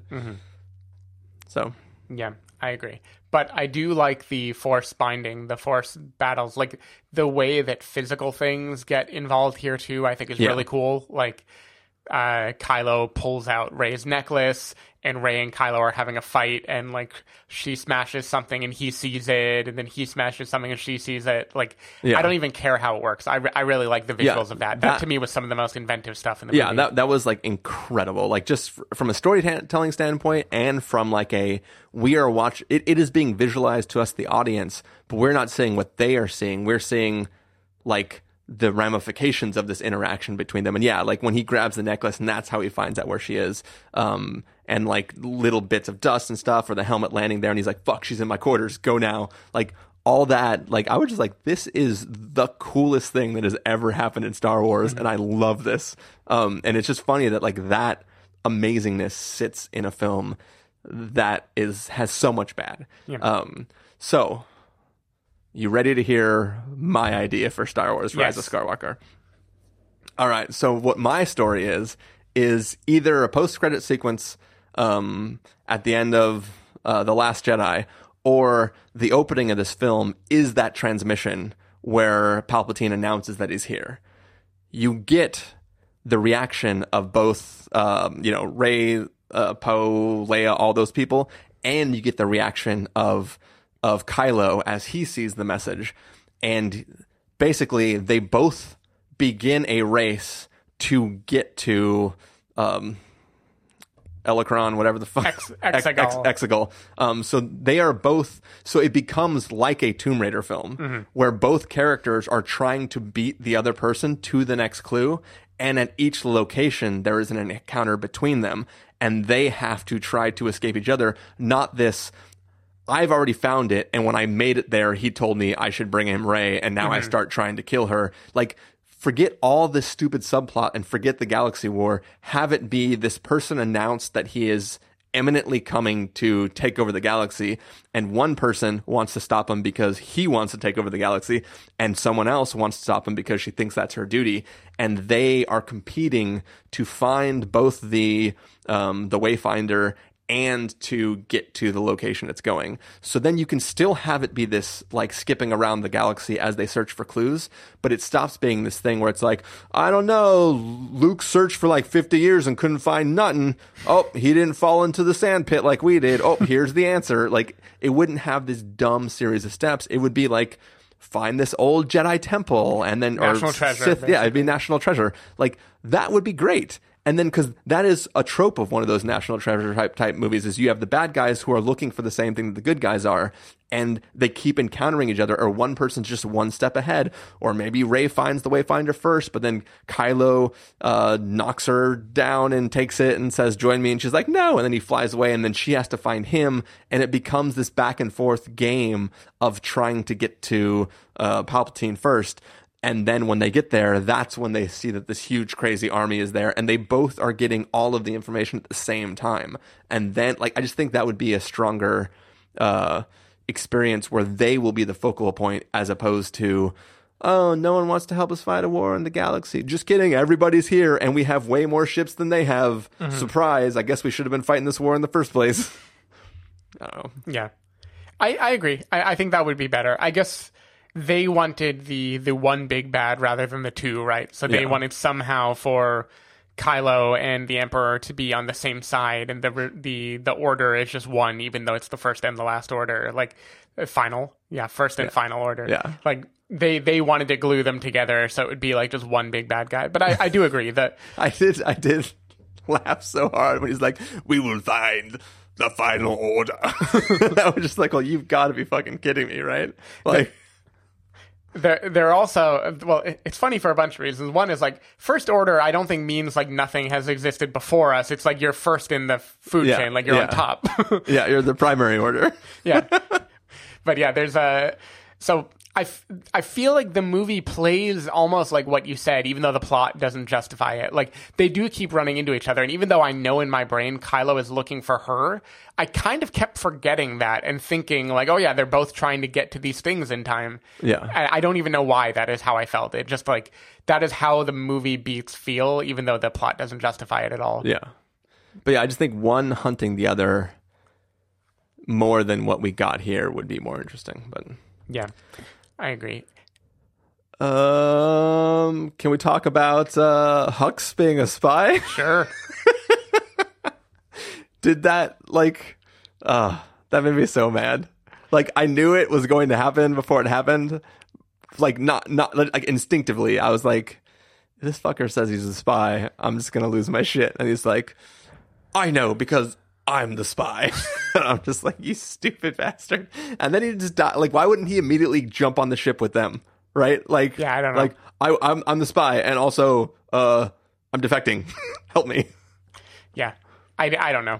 I, I don't know. I don't know what purpose that serves because they just introduced Richard E. Grant's general to do everything Hux would have done anyway. Yeah. so like, why not just make it be Hux and let him stay bad till the end? Doesn't doesn't make sense to me. But it doesn't matter. This this does remind me though, going back to what you said before about like all these ships coming in the end and the idea of like hope has been restored. Like they needed a rallying cry. They needed a message.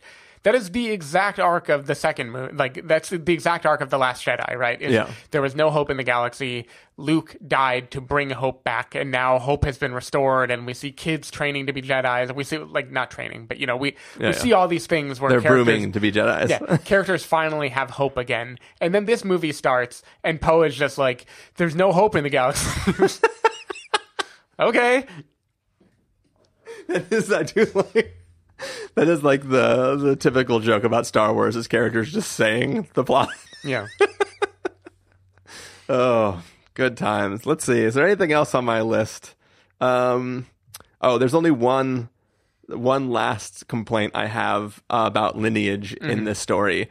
Um, so we've already talked about how annoying it is that each of our characters who are already in like theoretical relationships are introduced to new characters or old characters that talk about relationships they had in the past. So Finn, when they land on the planet where the Death Star 2 exploded and became a thing, uh, meets a nice young woman who was also a drop trooper um, on the Storm Stormtrooper guild, whatever, and uh, their whole team defected, and they have a very similar story about how they were both kidnapped when they were very, very young. Um, and you're like, all right, cool, fine. He can have a stormtrooper girlfriend. I guess that's fine. Nobody on the internet liked uh, Rose, anyways. So sure, do your thing. And then fucking at the end of the movie, she comes waddling over to Lando and goes, "Oh." Where are you from? And he's like, Oh, I'm from this place. Uh, what about you? And she's like, I don't really remember. And then he's like, Well, maybe we should find out then. And it's like, their age difference is too much for her reaction to be a flirty reaction. So I'm like, okay, so you're her dad. Yeah. you're you're her you're you're her dad, and now you're gonna go off on an adventure to prove like figure out that you're hurt. I, I don't understand what that whole like. I don't know that it has to be dad, but that did play really weird. it's it's definitely dad. Like there's like that's the only thing that makes sense, which is like so dumb. Like it's hmm. the it's the most obnoxious fucking extra coda to this film where it's like, and also Finn's gonna be related by uh, law to I mean, his- historically, Lando is a player though, so maybe maybe he is into inappropriate relationships, and that was a sexual thing. Maybe I don't know. it just seemed very, very, very strange. That was an example, one of a few, where people ask questions only so the thing can happen. Like like when Solo has to give his name in Solo, Yeah. you know that groan worthy moment. Like Rey, it's set up earlier in the movie when someone is like, "And what is your family name?" Just so she can be like, "I, I Ju- just Rey. I'm just Rey." It- just so at the end, like she gets to a planet and immediately someone's like, "People haven't been here in a while. What's your name?" But that's the, that's the dumb thing is he went she went to fucking Skywalker's home where he grew up. How is that not like I mean I guess everybody got killed at that little place anyways, but I just I feel like if you live in that building, you know that its previous owners were called Skywalker. Mm-hmm. And if you're just like no one's been here for so many years, what's your name? The only people I ever knew of was the owners of this home and their name was Skywalker probably no relation. it just it does. I just don't. Yeah, like they're the most famous people in the galaxy. like if she's trying to have a low profile. Well, so one thing I couldn't tell too is she is this the end of Rey being a Jedi? no. So, so she, I, Because what's that third lightsaber she has? she created her own lightsaber by combining pieces from the uh, Luke and Leia's lightsaber, and then buried the rest of their sabers. I think. Okay, okay. Like, do we know she created that? I don't remember them showing me that. I just saw her burying the two lightsabers and then pulling out a yellow one. Yeah, so the yellow one is like her new lightsaber. We don't see any scenes related to that, but I think we're just supposed to assume that that's her own custom lightsaber. Like she forged her own way. I don't know. Maybe she found a kyber crystal or something. Um, but it just, I yeah, I, there, there's no real explanation of it. But I think the idea is that she is going to continue on as a as a Jedi.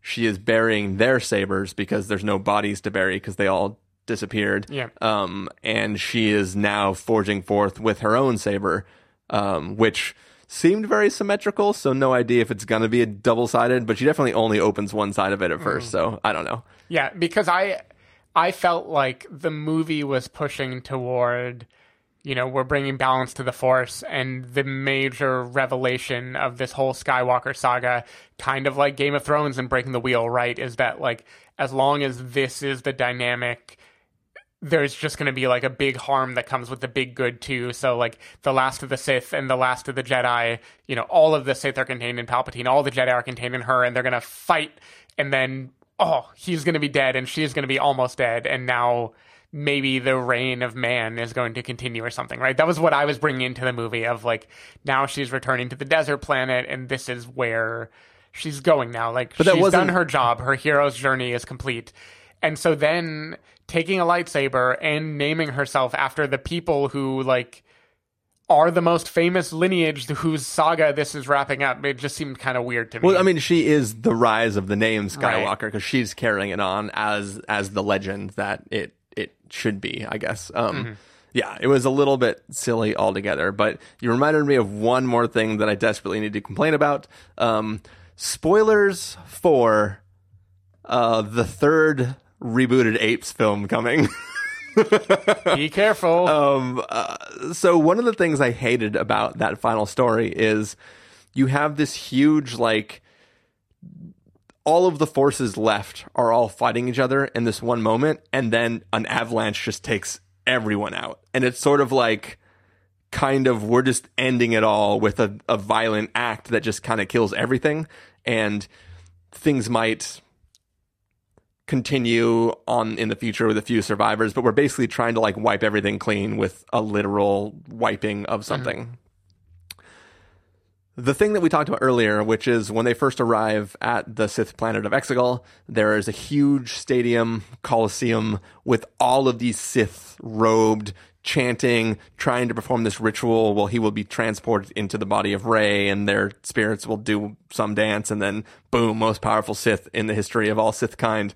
Um, that image is very, very striking. You have thousands of star destroyers coming out of the ice. You have probably like 65 i don't know how much in, in like a roman coliseum Yeah. fit but like let's just pretend like it's a modern day stadium like 65 to 100 35 to 100000 sith in these places all watching this battle unfold like going like yeah this is fucking crazy love being a sith this is great exegol right guys and then all of a sudden like not only does Rey like knock out the thing, but this violent explosion of electricity causes these rocks to come and just kill all of the Sith. yeah. like, really? and we don't. The thing is, we don't even know what they could have done, right? Because none of them try to help out or do anything, right? Yeah. They just sit there chanting. yeah, but it just, I just, well, I mean, I mean, really, maybe they were trying to do for for uh, him what all of the past generations of Jedi were doing for Rey. Oh yeah, Like they're all maybe there's to- another version of this movie where he's the inspirational one, and like, all of his friends are helping him. Yeah, they're always like a thousand generations of Sith living on you, Palpatine. Um, but yeah, I just thought it was kind of ridiculous that like really, like okay, sure, kill all the ships, but like you're gonna kill all of the Sith in one little avalanche that Well, you know, one conveniently, survived and is going to climb out of the rubble and make a new trilogy.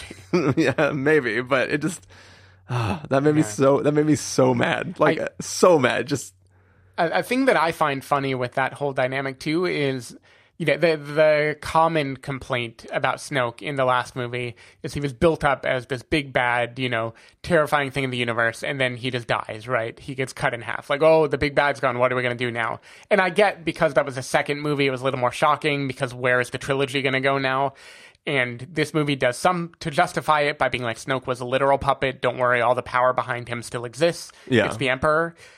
I think, except for the fact that this is the third movie, it is exactly the same, where the Emperor is all talk and then gets a little bit of "look at how powerful I am," and then he's dead. Yeah. like, and again, it's the hurried nature of this movie, where it would have been interesting if we got to see like the Emperor do some powerful things around like that one hour mark or something, so you could build the tension for like, oh no, Thanos is here, he's going to destroy everybody. You know, this is going to be the real terrible, undefeatable force, and instead he only gets to show his true new powers right before Rey with one and then two lightsabers does the Harry Potter thing and like Yeah. her wand beats his wand, you know. I, I so I, I kind of wish that there was more of the Harry Potter thing, but instead of instead of her getting up and him just stopping shooting the lightning up, I wish that like from the ground she would have like raised up her hand and then channeled the light like through an arc to come to her mm. instead of hitting the ships. Yeah. and then he's like, "What?"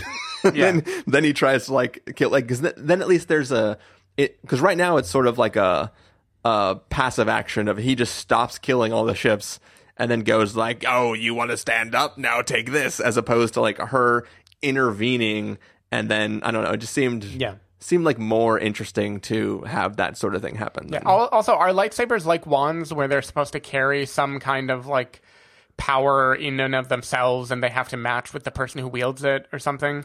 Because otherwise, why does Kylo throw his lightsaber into the ocean when in the next battle, the secret is how he can get a lightsaber again so he can fight? Well, so in I mean, I understand his lightsaber is a symbol of Kylo being dead and Ben returning. So Well- I, get, I get the symbolic nature of him throwing it away. be- beyond that too, it's like his.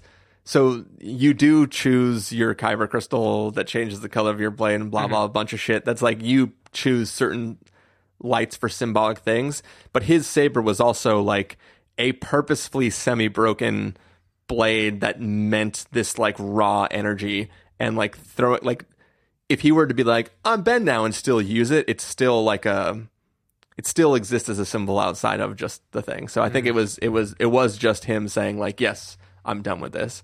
But it was pretty silly of him just running in with a blaster.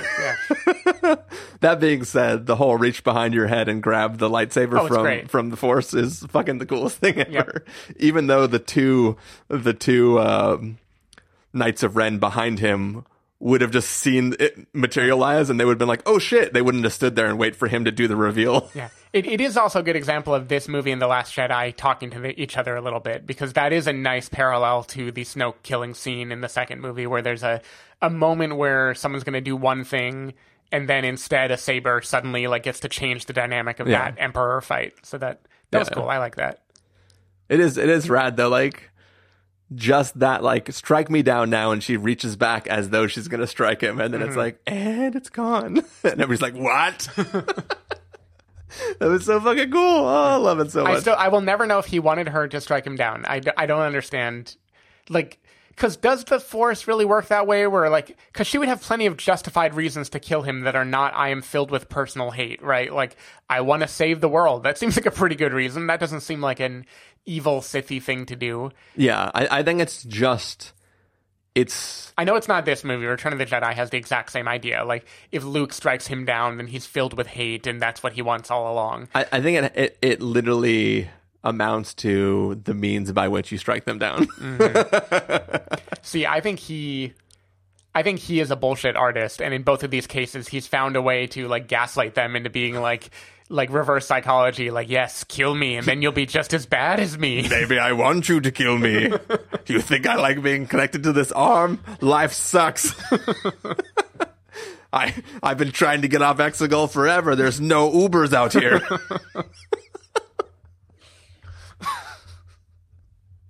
uh, good times. Good times. Well, should we call it a day? Yep, I think so. All right. Was this a 2-hour episode? Uh, we're at 146. okay. plus whatever the trailer turns it into later.